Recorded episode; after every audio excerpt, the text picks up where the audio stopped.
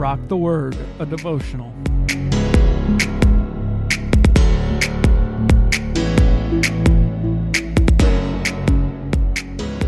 Do you have cats? They can be wonderful creatures.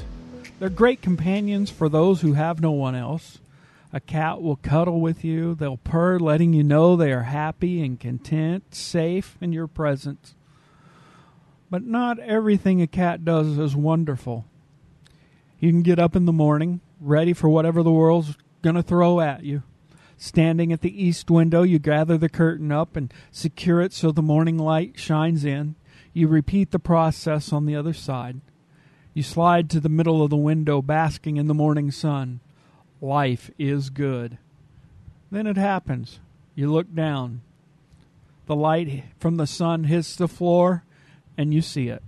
You swear it was not there before the light came shining in, but it's there now. Individual grains of cat litter, and they're everywhere. The once clean floor now looks dirtier than ever, and all because you let the light come in. I don't know about you, but I have spiritual cat litter in my life. I look around the house of my life, and everything seems in order. The counter is clean, the bed is made, the floors are swept and mopped, the carpet is vacuumed. My life looks good. But then I open the window of my heart and let the light of Christ come in. And my once clean life now looks dirtier than ever.